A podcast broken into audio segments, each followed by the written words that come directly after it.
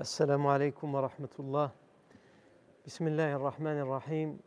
إن الحمد لله نحمده ونستعينه ونستغفره ونعوذ بالله من شرور أنفسنا ومن سيئات أعمالنا. من يهده الله فلا مضل له ومن يضلل فلا هادي له وأشهد أن لا إله إلا الله وحده لا شريك له وأشهد أن محمدا عبده ورسوله صلى الله عليه وآله وسلم. يا أيها الذين آمنوا اتقوا الله حق تقاته ولا تموتن إلا وأنتم مسلمون. يا أيها الناس اتقوا ربكم الذي خلقكم من نفس واحدة وخلق منها زوجها وبث منهما رجالا كثيرا ونساء واتقوا الله الذي تساءلون به والأرحام إن الله كان عليكم رقيبا. يا أيها الذين آمنوا اتقوا الله وقولوا قولا سديدا يصلح لكم أعمالكم ويغفر لكم ذنوبكم ومن يطع الله ورسوله فقد فاز فوزا عظيما. أما بعد فإن أصدق الحديث كتاب الله تعالى وخير الهدي هدي سيدنا محمد صلى الله عليه وسلم وشر الأمور محدثاتها وكل محدثة بدعة وكل بدعة ضلالة وكل ضلالة في النار. اجرني الله وإياكم من النار. ثم أما بعد. On est toujours aux préparatifs de la bataille de Uhud. Donc on a expliqué en, termes de contexte qu'on est à la troisième année de l'Égir, troisième année de l'émigration du prophète Mohammed à Médine, Al-Madina, et qu'il y a eu une série d'expéditions entre la bataille de Badr et la bataille de Uhud. Il y a exactement un an qui sépare la bataille de Badr de la bataille de Uhud. Et entre la bataille de Badr et de Uhud, il y a eu plusieurs événements, des expéditions, des mariages. On était revenu sur chacune d'entre elles. La dernière expédition qui va euh, terminer d'achever les préparatifs de Uhud et qui va faire prendre conscience aux idolâtres qu'ils doivent se précipiter dans la préparation de la revanche, c'est l'expédition de Zayd ibn Haritha radiallahu anhu. Le prophète sallam l'envoie pour intercepter la caravane d'été, Rihlatul Saif, qui a essayé de détourner le chemin et de passer par l'Irak. Et malgré cela, le prophète sallam, il envoie 450, 450 hommes à la tête de ces 450 hommes, il y a le compagnon Zayd ibn Haritha qui arrive à intercepter la caravane et même à prendre possession de la caravane. Et donc c'est un échec cuisant pour les idolâtres puisque non seulement ils ont perdu la route commerciale qui passe par l'ouest de Médine, c'était celle qu'ils empruntaient habituellement, là ils n'ont plus accès à cette route, et maintenant, ils ont essayé de trouver un détour par l'est, et par là aussi, ils n'ont plus accès à cette route. Et en plus de ne plus avoir accès à cette route, ils ont perdu la caravane d'été, dont les richesses sont estimées à 100 000 dinars, 100 000 pièces d'or. Donc, les idolâtres décident de rassembler les hommes de rassembler leurs forces dans la bataille, dans la revanche. Le plan, le projet, c'est de prendre le plus d'hommes aguerris, le plus de combattants préparés pour mettre un terme définitif à ce qu'ils appellent l'hérésie. L'islam, ils le considèrent eux comme une hérésie.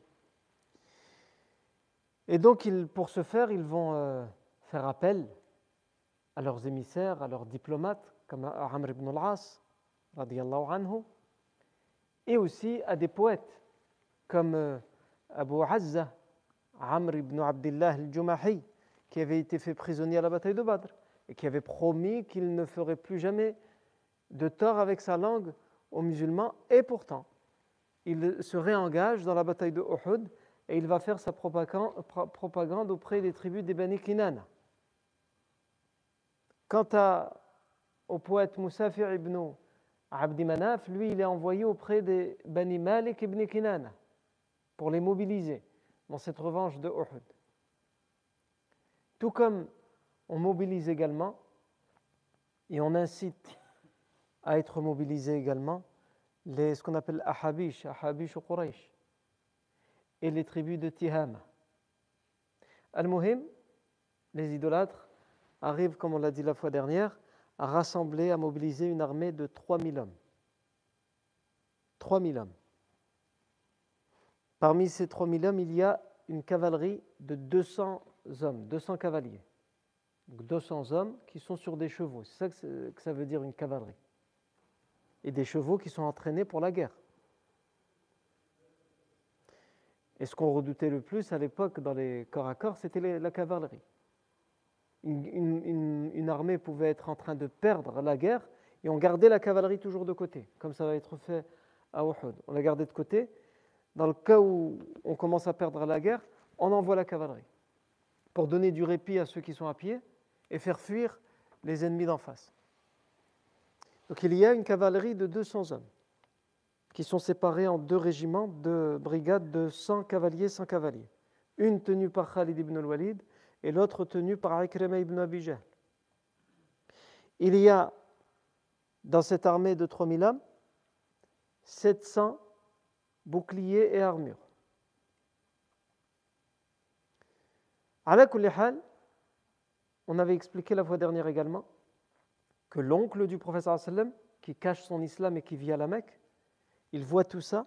Dès que l'armée des Mécois sort pour aller vers Médine, il envoie un messager secret au prophète Mohammed avec une lettre et il lui demande d'arriver le plus vite possible à Médine. Puisque les, idolâtres ont comme plan et projet d'arriver à Médine et de raser la ville. Ils ont comme projet de raser la ville parce que pour eux, pour mettre un terme à ce qu'ils appellent l'hérésie de Mohammed, il n'y a qu'une solution, c'est raser la ville, la mettre à sac et tuer toute personne qui se trouve à Médine. le messager de l'Abbas ibn Abdel Muttalib va mettre trois jours pour arriver à Médine. Au moment où il arrive à Médine, on lui dit que il est à Quba. Donc en fait, il passe par Quba. Pour arriver à Médine, on passe d'abord par Quba. Et on lui dit que le professeur Hassan est à Quba. Il demande à voir le professeur Hassan, le professeur Hassan l'accueille. Il lui dit J'ai un message secret de ton oncle, euh, et urgent de ton oncle, l'Abbas ibn Abdel Muttalib. Il appelle, il appelle son compagnon Ubay ibn Ka'b pour lui lire la lettre, et il lit dans la lettre donc l'armée des 3000 hommes, 200 cavaliers, etc., etc. Et ils sont sortis au moment où j'ai envoyé ce messager. L'Abbas, il lui dit, ils sont sortis au moment où j'ai envoyé ce messager. Donc demande au messager, il a mis combien de temps pour arriver à toi? Et ça, ça voudra dire que ça fait autant de temps que cette armée est sortie. Donc ils sont en chemin. Le professeur me demande au messager. Ça fait combien de temps? Il lui dit, moi, ça fait trois jours, j'ai mis trois jours. Et une armée de 3000 hommes, il lui faudra, si vraiment ils vont très vite, une semaine, s'ils prennent leur temps, 10 jours, 12 jours, pour faire cette traversée de plus de 500 km entre Mecca et le Madina. À 3000 hommes, c'est pas facile à déplacer avec les chameaux, les montures, la nourriture, etc. C'est pas évident. C'est pas comme quelqu'un qui est tout seul qui prend sa monture et qui, qui part à toute vitesse. Donc le professeur sallam envoie immédiatement des éclaireurs pour surveiller cette armée et voir par où elle passe et vers où elle se dirige. Est-ce que ce que l'Abbas ibn Abdul Muttalib lui a dit est confirmé ou pas? Le sallam, il se dit peut-être que euh, ont fait croire ça, mais qu'au final ils vont changer les plans à la dernière minute. Il y en a comme on dit Al-Harbu La guerre n'est que tromperie. On essaie de faire croire des choses, on donne des indices pour faire croire des choses à l'ennemi, pour qu'il croit qu'on va le frapper là, et en fait on le frappe là. C'est ça la guerre. Euh, le professeur Hassan, les premières mesures qu'il prend, c'est qu'il envoie des éclaireurs pour surveiller cette armée. Il demande à Ubay ibn de garder le silence et il rentre immédiatement à Médine. D'habitude, il restait toute la journée du samedi à Quba, tous les samedis il allait à Quba, et là il rentre immédiatement à Médine et il réunit les leaders, les chefs parmi les compagnons de Médine, l'Ansar, et les compagnons de la Mecque, le Muhajirun. Et il leur explique, voilà la, que j'ai reçue, que devons-nous faire? Dans un premier temps, comme nous ne savons pas exactement où cette armée est arrivée, peut-être qu'ils sont aux portes de la ville, sait-on jamais, ou peut-être que comme ces 3000 hommes, ils ne vont pas être aux portes de la ville, il va leur falloir du temps, mais on sait qu'ils ont 200 cavaliers, peut-être qu'ils ont envoyé les cavaliers devant, et qu'ils vont, ils vont bientôt arriver à la ville avant les autres, et qu'ils vont nous attaquer par surprise. Donc le professeur sallam décrète la mobilisation générale, tout le monde est mobilisé, et il décrète l'état d'alerte maximum. En tout cas, ce qu'on pourrait comparer à l'état d'alerte maximum de nos jours. C'est-à-dire qu'il envoie plusieurs groupes de combattants aux portes de la ville, en périphérie, pour protéger euh, les portes et par où on pourrait rentrer dans la ville. Dans chaque quartier, la défense s'organise, des hommes se relaient nuit et jour pour surveiller la ville et surveiller s'il y a des gens qui viennent et qui sont étrangers, d'où viennent-ils, etc. Chacun, chaque homme qui, est en, âge de, se combattre, il prend ses armes avec lui. D'habitude, quand on est en, en, période de paix, on ne va pas forcément prendre son épée avec. Et là, tout le monde prend ses armes au cas où. En attendant d'avoir plus d'informations. Pendant ce temps-là, l'armée des idolâtres continue son chemin. L'armée des idolâtres continue son chemin et les éclaireurs du professeur Hassan les retrouvent. Et donc ils les surveillent au loin. Et ils le comprennent par le chemin qui est pris par cette armée. Ils comprennent que le plan, le projet initial est bien celui qu'ils essayent de mettre en application. Ils se dirigent droit vers Médine, doucement mais sûrement, L'armée ne s'est pas séparée, donc tout le monde est là. Il n'y a pas les cavaliers qui sont partis en premier ou quoi. Donc ça c'est plus ou moins rassurant. Ça laisse un certain laps de temps au professeur et aux compagnons de Médine pour se préparer.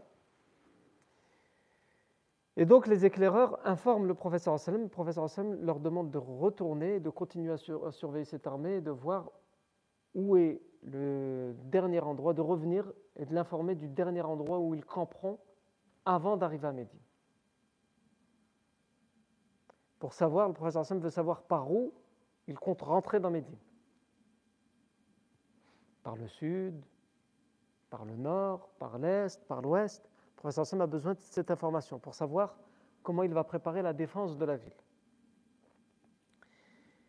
Et les éclaireurs voient que cette armée commence à camper à un endroit qui s'appelle Aïnaïn. Aïnaïn, c'est un endroit euh, qui est proche de Médine.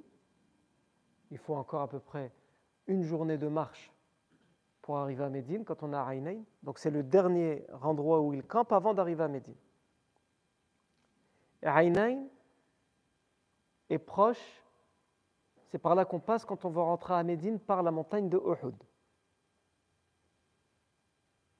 C'est par là qu'on passe quand on va rentrer à Médine par la porte de Uhud, la montagne de Uhud.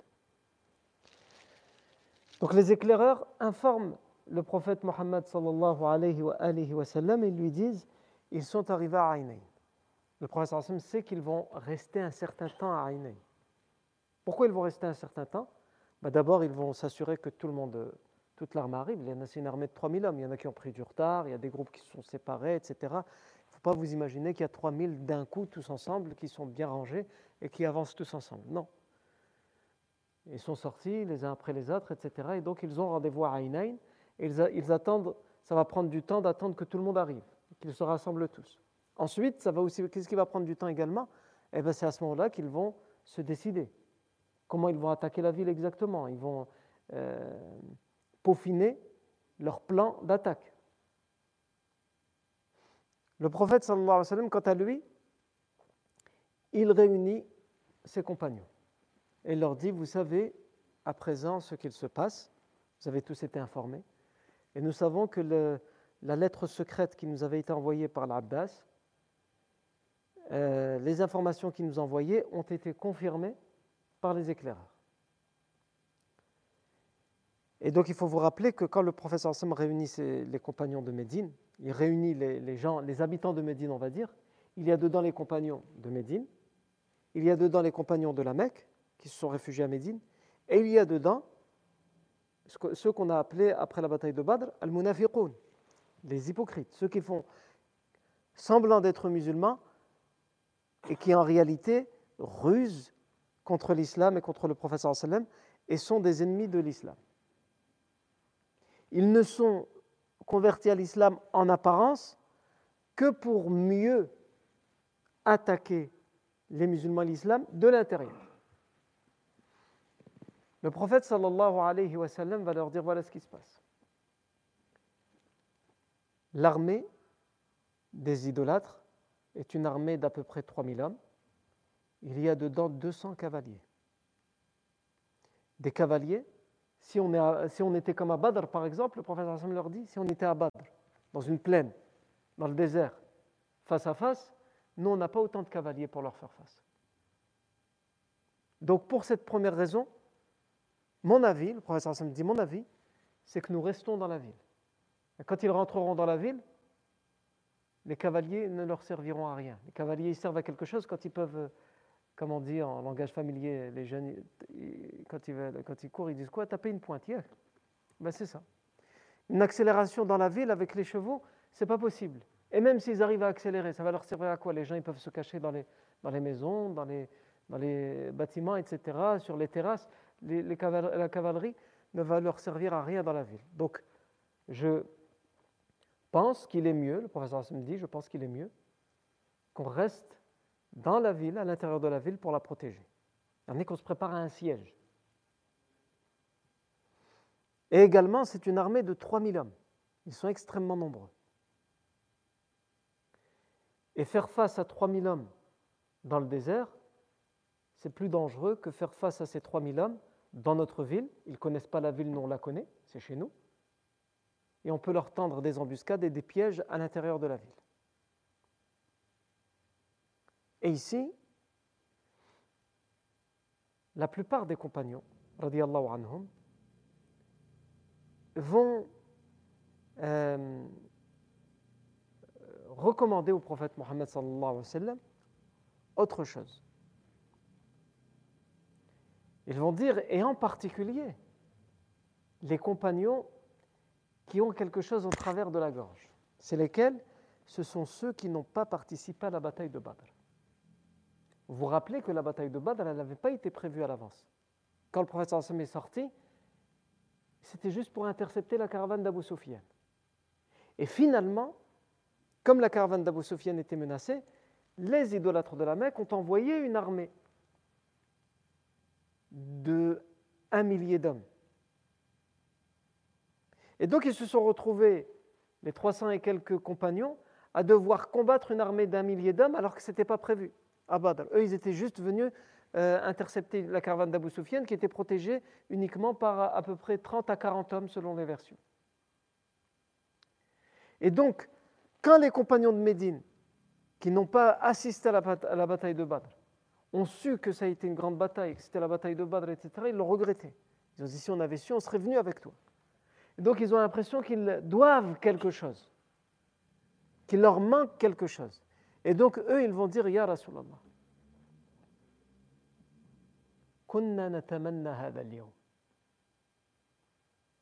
nous espérions que enfin que ce jour arrive, le jour où ils vont vouloir prendre leur revanche de Badr et qu'on va se retrouver face à face à eux les gens qui étaient absents à Badr, ils sont nombreux. Ils vont dire Nous espérions que ce jour arrive. Et nous invoquions tous les jours, nous invoquions Allah pour que ce jour arrive. Et enfin, Allah nous a enfin ramené ce jour. Alors, sors avec nous chez ses ennemis. ولا يرون أن et qu'il ne croit pas, si on prend la décision de rester ici et de se protéger dans la ville, que nous sommes devenus lâches et qu'ils nous font peur. Il faut qu'ils voient qui on est. On va leur montrer qui on est. Ah. Et donc la plupart des compagnons, c'est ce qu'ils disent. Ils disent, ils ont raison. Le fait de rester dans la ville, ça permettrait peut-être de mieux protéger la ville, certes, mais ça mettrait en danger les femmes, les enfants, etc. Puisque c'est ici qu'il y a les femmes et les enfants. À l'extérieur, si on perd, c'est nous qui perdons. Si on meurt, c'est nous qui mourrons. Nos femmes et nos enfants resteront dans la ville. Donc la meilleure façon de protéger, c'est de sortir selon, selon leur euh, interprétation de la situation. Et en plus, comme on l'a dit, comme, on l'a dit tout à l'heure, et en plus, rester dans la ville, ça va leur faire penser, ça va leur remonter le moral, parce qu'ils vont se dire, s'ils s'assiègent, s'ils se protègent dans la ville, c'est qu'ils ils ont peur de sortir à nous. Et donc ça va leur donner encore plus de force, plus de tonus pour nous combattre. Alors que s'ils voient qu'on sort à eux, ils vont avoir peur, peut-être qu'ils vont fuir, peut-être que ça va leur faire baisser le moral. Comme ce qui s'est passé à Badr. On était moins nombreux et pourtant on a gagné la bataille. Pourquoi? Parce qu'on leur a montré qu'on n'avait pas peur. Comme l'avait dit euh, l'expert militaire. Euh, quand, il était, euh, quand il avait fait le tour de l'armée, il a dit, je ne comprends pas, ils, sont trois fois moins que nous, mais attendez, peut-être qu'il y en a d'autres qui se cachent. Ils sont des renforts qui se cachent ou ils ont préparé des pièges ailleurs, je vais aller vérifier. Et il est parti vérifier, est revenu, il a dit, ah rien, aucun piège, aucun renfort qui se cache, il y a juste ceux qui sont en face de vous. Et Abu Jahl, il va dire C'est une bouchée de pain. On va en faire une bouchée de pain. On est trois fois plus nombreux.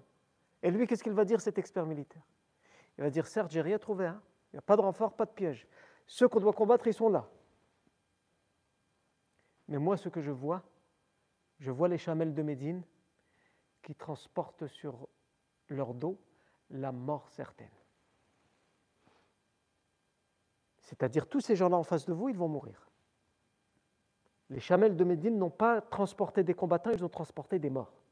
Et les premiers à le savoir, ce sont eux. Ils savent qu'ils sont trois fois moins nombreux, pourtant ils sont là, ils attendent.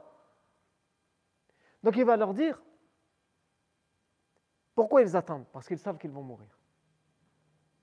Et ça ne leur pose pas de problème de mourir. Par contre, s'ils sont là avec autant de fermeté, c'est qu'ils veulent mourir, mais avant de mourir, ils vont en tuer au moins Chacun, va, faire en sorte d'en tuer au moins un d'entre nous avant d'être tué. Et s'ils arrivent chacun d'entre eux à en tuer au moins un d'entre nous, ça voudra dire quoi? Ça veut dire qu'on va gagner parce qu'on va tous les tuer, mais qu'on va retourner à la Mecque avec 300 hommes en moins, puisque eux, ils sont 300. Et franchement, quelle saveur aura cette victoire si on retourne à la Mecque pour informer les femmes, les enfants, les familles? Qu'on a gagné la bataille, mais vous avez tous perdu quelqu'un ou plusieurs personnes. Et donc c'est là qu'il y aura la dissension et la division entre les chefs idolâtres, est-ce qu'on reste, est-ce qu'on ne reste pas, à la Et donc ça, ça a créé le doute chez les idolâtres à la bataille de Badr, et ce n'est pas la, la seule chose, mais c'est une des causes qui a contribué à la défaite des idolâtres à Badr. Et donc les compagnons de Médine veulent reproduire encore une fois ça. Mais le professeur Hassan n'est pas à l'aise avec cette idée. Lui, le professeur Hassan, il préférerait rester à Médine. Il pense que c'est plus sûr et c'est donner plus de chance à la victoire. Il dit, sont venus de loin, 3000 hommes. Il faut les nourrir. Donc s'ils si nous assiègent et que nous on protège la ville, au bout d'un moment, ils n'auront plus de vivre. Nous, on est à l'intérieur, on a des réserves, on a nos champs, on a ce qu'il faut pour tenir longtemps. Et on est protégé par les murs. Alors il redemande, qu'en pensez-vous? Pourquoi? Parce qu'il veut être soutenu, il veut voir qui va le soutenir dans cette idée. Pour ensuite prendre sa décision. Sa décision n'est pas encore prise. Et là, un homme va prendre la parole. Il va dire, moi je veux bien donner mon avis. Cet homme, c'est le chef des hypocrites. Abdullah ibn Ubay ibn. Et euh, dans les versions historiques qu'on nous rapporte, on nous dit qu'une minorité de compagnons étaient de l'avis du prophète sallam ce jour-là, mais on ne nous rapporte pas de nom, on ne nous rapporte pas de propos. Le seul dont on nous rapporte ce qu'il a dit, c'est le chef des hypocrites, Abdullah ibn Ubay ibn Salul, il va dire Ya Rasulallah, Aqim bil Madinati wa la takhruj ilayhim. Ô messager d'Allah, reste à Médine et ne sors pas vers les ennemis. ولا تخرج إليهم فوالله ما خرجنا من من المدينة إلى عدو قط إلا أصاب منا وما دخل علينا إلا أصبنا منه Je jure par Allah qu'avant, avant que le prophète sallam arrive à Médine, on a eu des guerres. Et à chaque fois qu'on est sorti de la ville de Médine pour aller à la rencontre de l'ennemi, c'est eux qui arrivent à avoir le dessus sur nous. Et à chaque fois qu'on les a laissés nous attaquer ici à l'intérieur de la ville, c'est nous qui, avons le dessus, qui avions le dessus sur eux. Fada'hum, alors laisse-les. فإن أقاموا مكانهم أقاموا بشر مجلس Laisse-les.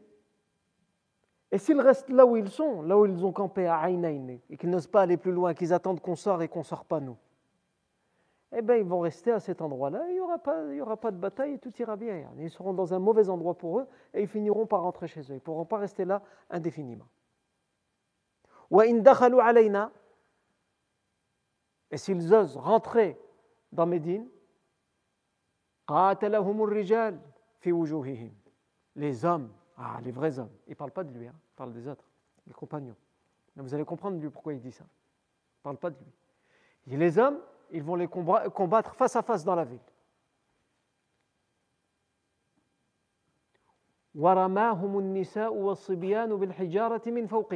Et même les femmes et les enfants se mettront sur les toits, sur les terrasses, et ils les lapideront avec les pierres et les rochers. Ils les frapperont par-dessus. Les hommes face à face et les hommes et les enfants par-dessus. Comment ils pourront nous combattre? Comment ils pourront nous vaincre? Tout le monde mettra la main à la pâte.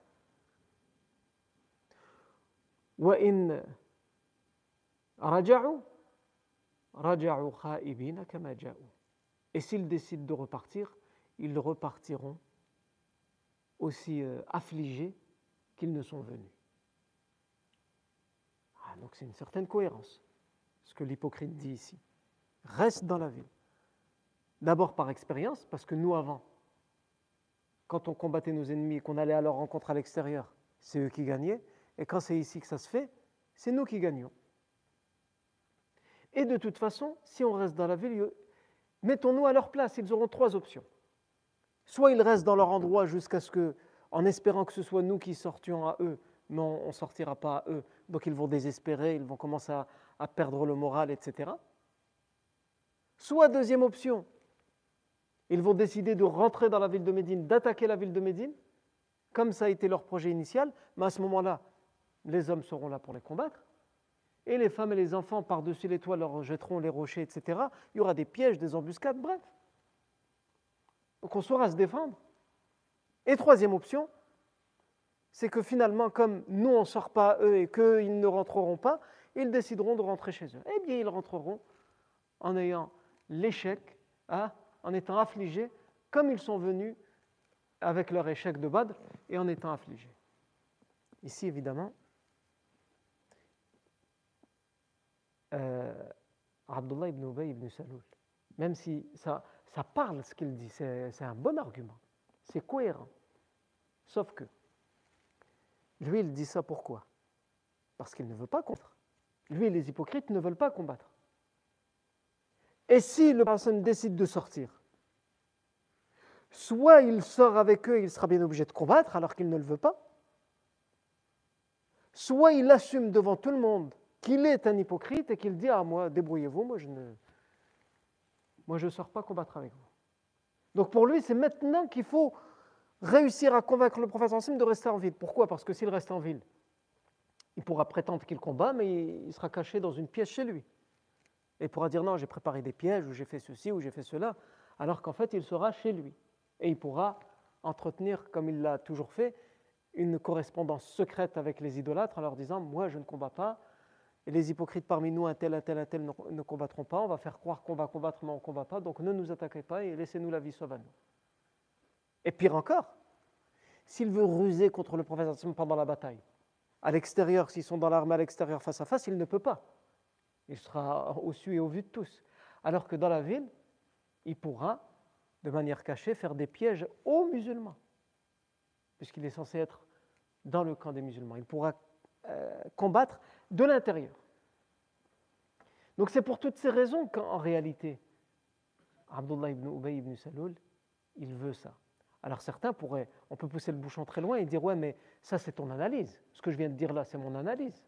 Parce qu'on part du principe que euh, Abdullah ibn Ubay ibn Salul est un hypocrite. Donc on s'imagine que c'est pour ça. Non, c'est pas juste mon analyse. Parce que je ne l'ai pas encore raconté, mais qu'est-ce qui va se passer plus tard? Deux jours après la réunion, où Abdullah ibn Ubay ibn Salul va prendre une décision capitale qui va prouver que cette analyse qu'on fait là, elle est véridique. On ne fait cette analyse que parce que nous, on sait ce qui va se passer après.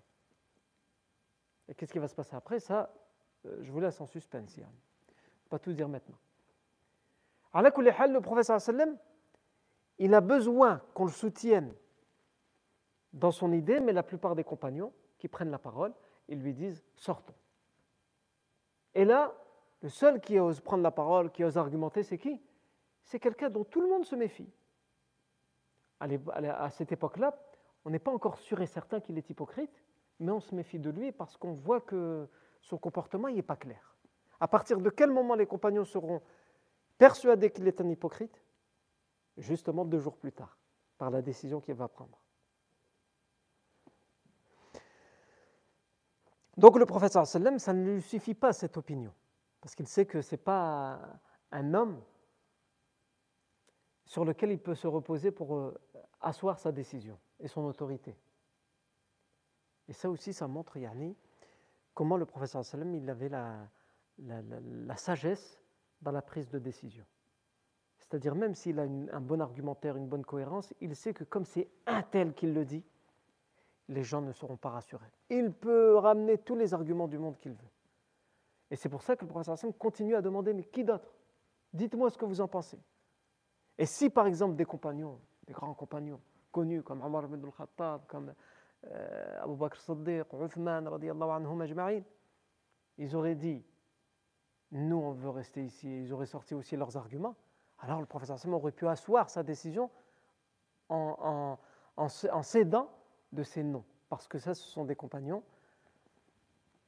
euh, qui, ont euh, la confiance de tous les autres. Donc le sallam attend. Et là, un compagnon et pas n'importe lequel. حمزة ابن عبد المطلب رضي الله عنه. لونكل دو بروفيسور صلى الله عليه وسلم va prendre دير كوا et pour والذي أنزل عليك الكتاب سأجالدهم بسيفي والذي أنزل عليك الكتاب لا أطعم طعاما حتى أجالدهم بسيفي خارج المدينة Je jure par celui qui t'a révélé le livre. Je jure par, Allah qui t'a révélé le Coran que je ne savourerai plus aucune nourriture qu'après les avoir frappés et fouettés avec mon sabre et mon épée à l'extérieur de Medina, à l'extérieur de la ville. Ah, Hamza ibn le brave, le courageux, il dit dehors, allons leur montrer. Et ce qu'on a fait à Badr, on va le refaire maintenant. Et là, le professeur sallam se range du côté non seulement de la vie de Hamza ibn Abdel mais surtout du côté de la vie de la majorité. Même si il n'est pas rassuré sur cette, sur cette idée. Ou en tout cas, ça n'était pas, son idée de base. Et c'est pour ça, vous savez, tous à peu près euh, ce qui va se passer à la bataille de Uhud, vous savez que finalement les musulmans vont perdre. Et que souvent la version qu'on nous rapporte, et elle est vraie, elle est authentique, c'est une des causes, c'est le fait que les archers ont désobéi au prophète sallallahu. Ils sont descendus du mont des archers alors qu'ils devaient protéger, et c'est à ce moment-là que la cavalerie pourra prendre à revers l'armée des musulmans. Et ça, c'est vrai. Sauf que très peu font référence aussi à la, première, principale cause aussi. La première des causes, c'est celle-ci. C'est que euh, les compagnons ont peut-être voulu aussi se précipiter, montrer les muscles, alors qu'il fallait aussi faire preuve de stratégie à ce moment-là. En tout cas, c'est une discussion qu'il y a entre les historiens sur euh, comment analyser euh, cela. Et le professeur Hassan annonce aussi, dans cette réunion avec ses compagnons, il annonce une chose. Il dit Wallahi ra'aytu fil manami khayra. Non. لقد رأيت في المنام ووالله رأيت خيرا. J'ai vu quelque chose en rêve et je jure par Allah que je n'ai vu que du bien. Pourtant, le rêve qu'il va raconter, et comment lui, il va le traduire, le prophète sallam, il fait peur. Il est inquiétant. Et c'est pour ça que le prophète sallam commence comme ça. Dit, mais je n'ai vu que du bien, parce que quoi qu'il arrive, c'est du bien. C'est en ce sens-là. Et le prophète sallam le raconte parce que ses rêves, c'est pas comme n'importe quel être humain, les rêves du prophète sallam sont un message divin, sont une révélation divine. Il va, il va dire dans certaines versions, il a dit Ra'aytu baqaran. Et dans une autre version, il aurait dit Ra'aytu baqaran yudbah. Ra'aytu baqaran yudbah. J'ai vu des vaches se faire égorger. Dans la première version, Ra'aytu baqaran, j'ai vu qu'on a éventré. Euh, dans la version j'ai vu qu'on a éventré, il dit, et je pense que ça veut dire qu'un proche de ma famille va perdre la vie dans cette bataille. Nous, on sait que Hamza va mourir en martyr dans cette bataille, tué par Wahshi. Dans l'autre version, j'ai vu des vaches être égorgées. Il va dire, je le traduis, je l'interprète par le fait qu'un groupe parmi mes compagnons vont être tués.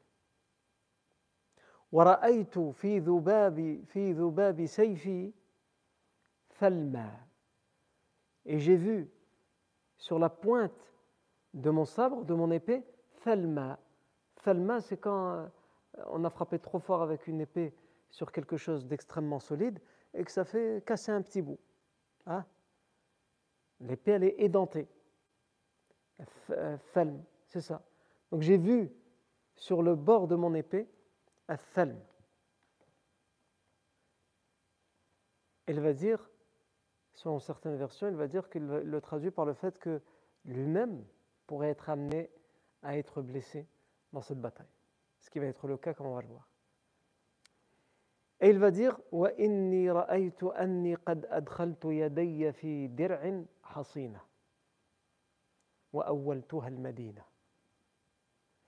Il va dire Et j'ai vu en rêve que j'ai rentré mes mains dans une armure extrêmement solide. Je me, je me suis euh, habillé d'une armure extrêmement solide, protectrice. Et il va dire, et je l'interprète comme étant la ville de Médine. Cette armure, c'est la ville de Médine. La ville de Médine va nous protéger.